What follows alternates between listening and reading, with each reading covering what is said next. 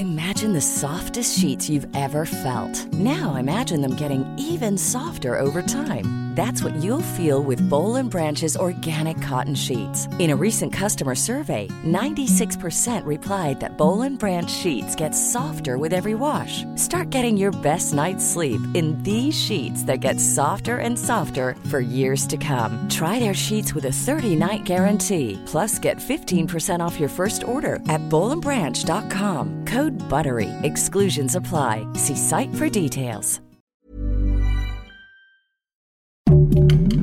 Heraldo Podcast, un lugar para tus oídos. Literal de Latin Literalis, que se apega a su sentido exacto, porque nadie es literal y ninguna idea es estática, aquí lo cuestionamos todo. Es un proyecto original del Heraldo Podcast del Heraldo de México. Encuentra un nuevo capítulo cada 15 días y recuerda seguir este podcast en Spotify o en la plataforma que más te gusta para estar al día con todos nuestros episodios. Hoy le damos la bienvenida a Belén López Peiró, autora de Por qué volvías cada verano, editado en México por Palindroga. ¿Cómo estás, Belén? Bienvenida. Bien, muy bien, Melissa, muchas gracias. Oye, primero que nada, déjame decirte que me lo aventé en una sentada. Qué bárbara. Y es tu primera novela, ¿verdad? Sí, es la primera. vamos, a, vamos a explicarle un poquito de, qué se trata este libro a la gente. En, esta novela, Belén cuenta su abuso sexual que sufrió de los 13 a los 17 años por parte de un familiar. Eh, lo hace a través de diferentes voces, no solamente lo de, lo de ella, que la de ella, que además lo hace muchísimo más interesante. No sé si decir interesante sea la palabra, pero, pero pues sí, sí, la voy a manejar así. Y además de los testimonios policiales, que sí le da como, como otra perspectiva, ¿no? Pero lo que llamó mucho mi, interés desde el principio fue la revictimización, Belén. Siempre que hablamos del abuso, hablamos de esto y creo que desde un principio y lo dice el título. ¿Por qué volvías cada verano? Porque no es una pregunta, es una afirmación. Sí, sí, totalmente. Bueno, la revictimización es, eh, creo que lo, es, muy compleja porque, porque creo que, que, trasciende los distintos ámbitos. Quiero decir, la revictimización se da en el entorno familiar, se da en la institución médica, se da más que nada en, la justicia. ¿no? Cuando vamos a denunciar, eh, quienes declaramos más de una vez, quienes en mi caso escribimos la denuncia, eh, realizamos las pericias, eh, somos las que recibimos permanentemente preguntas que, como bien decías recién, totalmente son afirmaciones, no son preguntas, eh, porque no buscan una respuesta para entender, lo que buscan es culpar, ¿no? Eh, es por qué volvías cada verano al pueblo, si ahí te abusaban, por qué eh, volvías al trabajo, si tu jefe te acosaba, por qué no te separaste antes, si tu pareja era violenta, ¿no? creo que es un problema común y que, y que trasciende todas las áreas, ¿no? El prólogo lo hace Daniela Rea, una periodista mexicana. Eh, la verdad es que es una gozada siempre leer a Daniela, y ella hace énfasis en una, en una cosa, ¿no? Eh, dice, el abuso le quita a las personas que, lo sufren, que lo experimentan, la experiencia propia de la palabra y el cuerpo. Eh, de alguna manera, a ti el hacer este, este libro, ¿te hizo recuperar algo de esto? Sí, sin dudas. Em, creo que, que una me hizo recuperar la otra. Yo creo que escribir, digamos, tomar la palabra, poder, poder ser yo la autora de, de, esa experiencia, ¿no? Y que no sea escrita ni, ni, ni hablada por otras personas nada más, hizo que de alguna manera recupere cierto territorio, cierto dominio sobre lo que viví y también sobre mi cuerpo. Porque, porque desde a partir de que sucede el abuso se produce, yo creo, con los años pude verlo de esta manera, se produce una especie de, disociación, ¿no? Como eh, por un lado somos quienes eh, tenemos este cuerpo y vivimos esta situación, pero por otro lado somos quienes queremos salir adelante, pero este cuerpo es el mismo cuerpo que fue abusado y que hoy también quiere transformarse en otra cosa, ¿no? Hay, hay, hay un hombre que de alguna manera toma un cuerpo sin pedir permiso, planta bandera, si lo pensamos como un territorio, roba un patio ¿no? Eh, entonces es muy difícil eh, reapropiarse de ese cuerpo, volver a quererlo. Eh, hay, hay muchas personas que siempre hablan, ¿no? De cómo cuando termina el abuso, cuando termina el daño ejercido de otra persona hacia una misma, muchas veces somos nosotras quienes continuamos con ese daño, porque muchas veces no recordamos cómo es vivir sin eso, que se puede dar de múltiples maneras, ¿no? excediéndose en alcohol, en drogas, en comida, teniendo relaciones sexuales sin cuidarse, sin protección. Eh, hay muchas formas de lastimar el cuerpo eh, cada, y, y somos muchas las que continuamos haciéndolo, ¿no? Más allá de esta situación. Es que Belén, justo es lo, es lo que te quería preguntar. El abuso no es un momento y en este caso que duró varios años, no son esos momentos, es de ahí para lo que sigue y justo lo decías, ¿no? Y, bueno, fíjate, leía un tuit hace rato muy curioso, quien no ha pisado un ministerio público aquí en México no tiene idea de cuando exige que una víctima vaya eh, a, rendir declaración, ¿no? O sea, eh, todo eso de ir y, y levantar un acta y hacer todo eso, híjole, es un calvario, un no voy a decir que más grande, sí. o sea, porque o sea, lo que tú narras en el libro de los peritos, de los abogados, las conversaciones que, que transcribes ahí es como ¿What? ¿De verdad estás diciendo todo eso? Sí, y de hecho por eso fue mi decisión y en esto creo que no nos diferenciamos mucho, ¿no? en eso tenemos algo común. La justicia latinoamericana es muy patriarcal eh, y por eso creo que también, aunque ustedes lean a la justicia argentina hablando, pueden sentirse identificados también con, la justicia que ustedes. Y a, mí me pasa cuando leo, por ejemplo, el, libro de El Invencible Verano de Liliana, cuando Cristina narra que va a buscar el expediente de su hermana, las vueltas, las idas y venidas, el papelerío de por medio, las preguntas inquisidoras, es exactamente igual. Entonces, eh, me parecía que era importante que el libro muestre o enfrente a cualquier persona que nunca pisó un ministerio público con qué es un expediente judicial, cuáles son las preguntas que te hacen, cuáles son los pasos a seguir, qué significa una pericia, qué significa una declaración. Eh, que se pregunten por aquello que aún no vivieron para poder ponerse, aunque sea un minuto, en la piel de una denunciante.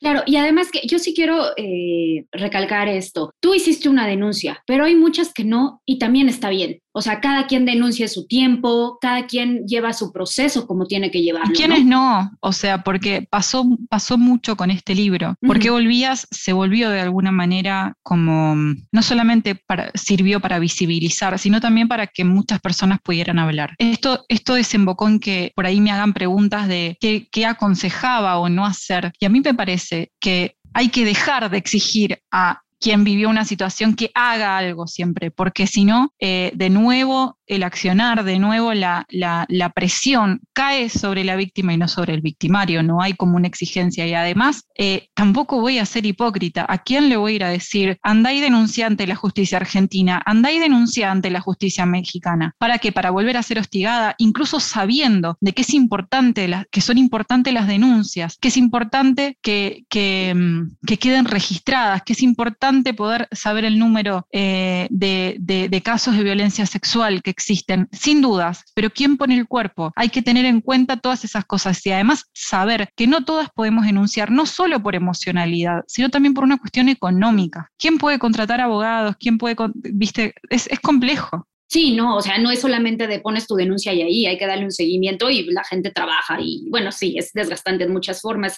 pero hay otra cosa que, eh, eh, a ver, en, en tu caso, hay un caso que lo antecede, ¿no? Eh, no, no quiero contar mucho en el libro, pero si alguien hubiera hablado antes, o no, de hecho, si muchas personas hubieran hablado antes, como en la mayoría de los casos, posiblemente, posiblemente a ti no te hubiera pasado, ¿no? Y muchas veces a las víctimas se les dice eso, ¿no? Es que habla porque a lo mejor tú evitas. O sea, como doble culpa, doble miedo. Creo que igual, viste, como todo en la vida, cuando pasan los años, vas pensando otras cosas, planteándote, cuestionándote decisiones. Yo recuerdo que, yo no quería denunciar, yo no estaba en mi cabeza porque no sabía bien lo que era denunciar, tenía 21 años, ¿no? Sin embargo, cuando una de mis primas, que es una de las preguntas disparadoras, eh, confiesa que vivió una situación así, una prima más de 10 años mayor que yo, yo lo primero que pensé fue en mis primas más chicas,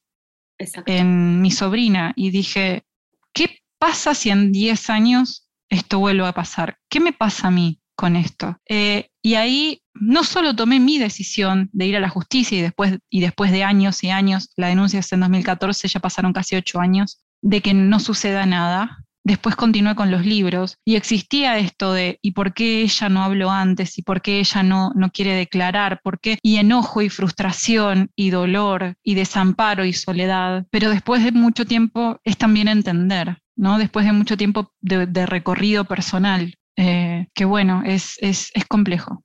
Sí, sí. O sea, y además eh, tienes otra parte que es que es parte de tu familia, el, abusador, el violador, ¿no? Entonces, hay un, o sea, la principal víctima eres tú, pero también existe la, tu prima, que es la hija de, de, este sujeto, la esposa, pero al final ellos se vuelven entre víctimas y victimarios. ¿Qué son, Belén? Sí, creo que... A la distancia, ¿cómo lo ves tú? Eh, lo que sí veo es que la mayor complejidad se da en que, sean, en que sea un abuso intrafamiliar, eh, porque creo que es menos claro, porque creo que es más sencillo eh, habiendo desapego, no lazos afectivos. entonces, cuando el abuso sucede dentro de la familia, pone todo patas para arriba, incomoda, cambia estructuras, cuestiona, se empiezan a formar bandos como si se tratara de un equipo de fútbol, cuando no es así. yo lo que creo es que, eh, que hay muchas personas, claro que en mi familia también las hubo, que no están dispuestas a incomodarse, que no están dispuestas a, cambiar sus vidas por una declaración así, que pasado los años siguen exigiendo pruebas, sabiendo que es una situación que se da entre dos personas, sin testigos la mayoría de las veces, que no están dispuestas a cambiar cómo viven eh, en pos de proteger o de creer qué sé yo, yo creo que, es un compromiso que es ante antes que nada con nosotras mismas y con, y con las personas que nos rodean y que no todo el mundo está dispuesto a eso. ¿Viste? Yo creo que estamos en un proceso de mucha insistencia y de un cambio, pero que viene lento, pero que está. Está. Y, creo que es importante por eso la, la, cifra que se maneja en el libro y bueno, que se maneja en general, que es uno de cada cinco niños es víctima de abuso. Y de ello, de estos abusos, el 80% sucede en casa. Exactamente. Ya no podemos decir más el peligro. Imagine the softest sheets you've ever felt. Now imagine them getting even softer over time. That's what you'll feel with Bowl and Branch's organic cotton sheets. In a recent customer survey, 96% replied that Bowl and Branch sheets get softer with every wash. Start getting your best night's sleep in these sheets that get softer and softer for years to come. Try their sheets with a 30-night guarantee. Plus, get 15% off your first order at bowlandbranch.com. Code BUTTERY. Exclusions apply. See site for details. If you're struggling to lose weight, you've probably heard about weight loss medications like Wigovi or Zepbound, and you might be wondering if they're right for you. Meet PlushCare, a leading telehealth provider with doctors who are there for you day and night to partner with you in your weight loss journey. If you qualify, they can safely prescribe you medication from the comfort of your own home. To get started, visit plushcare.com slash weight loss. That's plushcare.com slash weight loss. Plushcare.com slash weight loss. Está en la calle. Ya no podemos decir más. El enemigo está en la casa. Está, gravísimo esto. Fíjate, también leía eh, un post también, leo mucho en redes como podrás ver, este, leía eh, que, que muchas familias están en contra de la educación sexual, ¿no? Por lo que sea, ¿no? Sobre todo en México, que somos este, una sociedad súper este, cerrada y con unos principios muy extraños, y, y no quieren que a sus hijos se les hable de educación sexual. Digo, si un niño se le enseña desde muy pequeño lo que está bien, lo que es un abuso, lo que es un tocamiento y todo eso, va a poder diferenciar. Yo no sé en tu caso cómo fue, pero yo sí puedo entender que a muchos niños les pasa y ni siquiera saben lo que es un abuso, no saben lo que les está pasando. Mira, para mí es el eje de la cuestión. ¿Por qué? Porque yo misma, incluso cuando escribo, cuando hablo, los medios de comunicación y demás, estamos siempre en el después, estamos siempre en la causa judicial, estamos siempre en, romper el silencio, que, es que es fundamental, ¿eh? No estoy diciendo que no. Lo que, lo que sí digo es que la única forma de poder erradicar o al menos en el corto plazo disminuir es empezando antes, es haciendo algo con las infancias. Recuerdo un mensaje que me escribió la directora del colegio, de la escuela a la que yo iba, una vez que publiqué el libro, la seguía teniendo en redes sociales. Ella me dijo que lamentaba mucho no haber podido hacer algo diferente ¿no? desde la escuela. Yo iba a un colegio católico, no, eh, mi mamá sí es creyente, yo no, pero sí por una cuestión también económica, porque los colegios católicos están subvencionados, entonces eh, hay muchos y son más económicos. No tuve una sola clase de educación sexual, ni una. Eh, solamente vinieron marcas de toallitas y de protectores para venderlas eh, dentro de las aulas. Yo creo que, que cada información, cada charla es como una soga que vos tirás, de la cual un niño o una niña pueden agarrarse. Las experiencias más fuertes que viví fue yendo a escuelas acá en Buenos Aires. Recuerdo que fui a una escuela secundaria eh, o sea, de, adolescentes, y uno de los niños, eh, uno de los adolescentes levantó la mano y me dijo, quiero saber cuál es la diferencia entre abuso y violación para saber qué es lo que hace mi padre conmigo. Nunca se lo había dicho a una docente. Lo dijo después de leer el libro en una entrevista, en una reunión que, que hice con ellos. Otra chica preguntó por la violencia que sufría su madre, para poder entender por qué ella seguía ahí. Hablar informar. El, gran problema de las infancias es el secreto, esto de no se lo cuentes a, tu madre, em, esto es un secreto entre nosotros. Yo cuando me preguntaron si yo había sido abusada o si había pasado algo, yo dije que sí, pero no sabía qué había pasado, pero había pasado algo que estaba mal para mí, porque yo lo sentía en el cuerpo, pero no tenía palabras. Entonces es solamente con palabras que podemos nombrar para poder hacer algo. Es fundamental. Sí, por eso es tan importante nombrar las cosas. Fíjate que aquí eh, remarqué una parte del libro que me parecía fundamental. Para mí la gente no hace lo que puede, hace lo que quiere. Para mí mi familia no hizo lo que pudo con esta situación. No, para mí ellos eligieron hacerse los pelotudos, eligieron mirar para otro lado. Se cagaron en mí y también sabes qué, hacer como si nada pasara es respaldarlo. Y eso tu familia y la gente que estuvo alrededor. O sea, a mí me parece increíble la, la doctora que te vio de niña. O sea, te revisaron, vieron que algo estaba mal y no pasó nada. O sea, y después llegó y te dijo algo como de, bueno, esto me va a hacer que a mis siguientes pacientes las vea con más atención. ¿De qué me estás hablando? Sí, es como el camino fácil, ¿no? Por ahí en vez de preguntar y tomar otras precauciones, es, mejor seguir adelante, ¿no? Que siga la siguiente paciente. Dime algo, esto sucedió 2014, la, denuncia. La denuncia. Eh, ahí todavía no empezaba todo este movimiento social en, Argentina, que fue Argentina un año después. Exacto, y, bueno, y el Me Too que vino todavía mucho después. Cuando tú empezaste a ver todo eso, digo, yo creo que, que en el 2014 que fue, tú te sentías muchísimo más sola que si hubiera sido ahora. Eh, y creo que, que, tu novela ahora viene a acompañar buena parte de esto que pasa. Pero, ¿qué empezaste a sentir cuando, cuando viste a todas estas chicas en las calles y volcándose en redes y, tomando los espacios? Fue muy extraño, porque al principio pensé que, que no era para mí. ¿Por? Porque eh, pensaba que hasta ese momento, si bien era una persona que accionaba como en los hechos, todavía tenía mucha vergüenza. Sentía, me, había creído eso que me decían, que decir que había sido abusada me desprestigiaba como mujer, o mi carrera, o mi vida, ¿no? Que todavía seguía estando mucho dentro del ámbito privado, todavía no, no se lo decía mucho a mis amigas. Era difícil, era muy difícil, había, había perdido a casi toda mi familia. Entonces sentía que, que estaba muy acostumbrada a hacerlo sola. y de pronto empecé a, ver, a escuchar, a leer, y, y de pronto vi el primer cartel, ¿no? Como estaban reclamando por, por, una, por un femicidio, después eh, otra persona que denunciaba a su padre, después de pronto como un eco que jamás me había pasado, porque imagínate, cuando quise denunciar, yo busqué testimonios, yo busqué personas que me hablaran, yo fui a fundaciones y no me encontré con una chica de mi edad, más o menos, qué sé yo, 20, 22 años, que me cuente un poco de qué era denunciar, qué implicaba para mí, qué, era, qué, me convenía hacer. No, no había, no había tanta palabra, había mucha vergüenza. Entonces fue como un estallido, un estallido increíble, inolvidable también.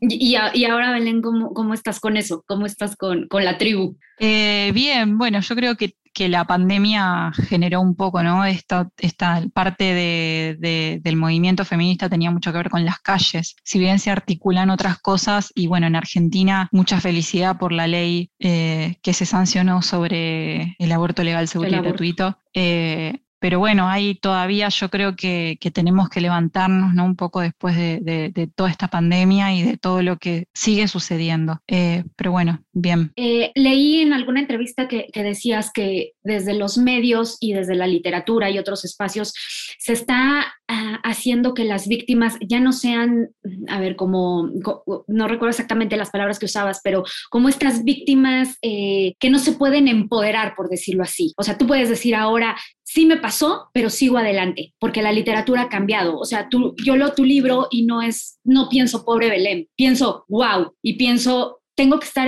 al pendiente de quiénes están a mi alrededor y tengo que estar al pendiente de quién puede ser un posible victimario y quién puede ser una posible víctima. Las narrativas están cambiando. Sí, sí, yo creo que sí. Eh, creo que, que, que ahí en la literatura creo que lo que más está cambiando es que no, creo que existan más escritoras, más autoras. Lo que creo es que tienen más lugares en los catálogos, eh, que hay mayor diversidad también y que las violencias cotidianas que vivimos eh, también están siendo incluidas. Eh, y eso es, es interesante porque también está bueno entender que los temas que nos convocan pueden ser diferentes, no siempre los mismos, que pueden tener que ver con nuestra cotidianeidad. Em, nada, para mí es interesante y también para dar cuenta de que la palabra está al alcance de todos, ¿no? Eh, que puede ser una herramienta para todos. Claro, eso, eso también te lo quería preguntar. Tú tuviste la oportunidad de tener una especie de sanación o de pues sí, o sea, de, ruta a través de la escritura, ¿no? O de forma de, de sacar ahí el tema. Quien no ¿Qué, qué, qué te has encontrado? ¿Qué otras formas hay? Y yo creo que el arte en general es, un, es como un gran canal. Puede ser a través de la música, puede ser a través de la pintura, eh, de la danza, qué sé yo. Yo creo que hay muchas. Y, y, porque también, más allá del arte, es porque también hay mucha conexión con el cuerpo, ¿no? Son todas como canales donde algo sucede con el cuerpo. Eh, creo que puede ser nada, incluso a través de la lectura, no necesariamente de la escritura, ¿no? Exactamente. Y bueno, a mí permíteme decir, yo creo que hablar sana muchísimo y, cualquier persona que nos esté escuchando, hablar con un especialista, con expertos, también funciona muchísimo. Entonces, busquen ayuda, busquen una red de apoyo. Y, bueno, Belén, te agradezco muchísimo este tiempo, te agradezco mucho esta lectura. Y es importante decir, este libro no solamente es para chicas, no solamente es para personas que hayan sido víctimas de abuso, es para todos, es para todas, todes eh, que hayan, este, que, que, nos invite a reflexionar un poco del contexto en el que estamos. Y este es un podcast de, libros, de literatura. Y me gustaría saber qué estás leyendo ahorita, Belén. Eh, bueno, yo sigo con autoras latinoamericanas. Eh, me vine con muchos libros de México cuando estuve en Guadalajara, eh, así que bueno, leí a Olivia Terova, Fernanda Melchor. Ahora terminé hace un ratito Mugre Rosa. Aquí tengo el de Olivia. es mi siguiente. bueno, yo terminé acá Mugre Rosa de Fernanda Trías y este de Katia Dewey, que es peruana, se llama Geografía de la Oscuridad. Así que estoy con eso. Me gustan mucho las autoras latinoamericanas. Eh, estamos, estamos en la misma frecuencia y evidentemente aquí les dejamos por qué volvías cada verano y la invitación a que chequen qué onda con el catálogo de Palíndroma está bien bueno, están teniendo cosas muy interesantes. Y bueno, nada más eh, decirles a la gente que nos escuche, que nos sigan en nuestras redes sociales del Heraldo Podcast, en Instagram, en TikTok, que nos digan a quién quieren escuchar en este espacio. Eh, y bueno, ¿a dónde, ¿en dónde te podemos encontrar a ti, Belén? En redes sociales, arroba Belén López Peiro. Y ahí estás muy al pendiente. O sea, sí te he visto muy activa. Y bueno, yo soy Melisa Moreno y me encuentran en arroba melisototota. Muchas gracias. Imagine the softest sheets you've ever felt. Now imagine them getting even softer over time. That's what you'll feel with Bowl and Branch's organic cotton sheets. In a recent customer survey, 96% replied that Bowl and Branch sheets get softer with every wash. Start getting your best night's sleep in these sheets that get softer and softer for years to come. Try their sheets with a 30-night guarantee. Plus, get 15% off your first order at bowlandbranch.com. Code BUTTERY. Exclusions apply. See site for details.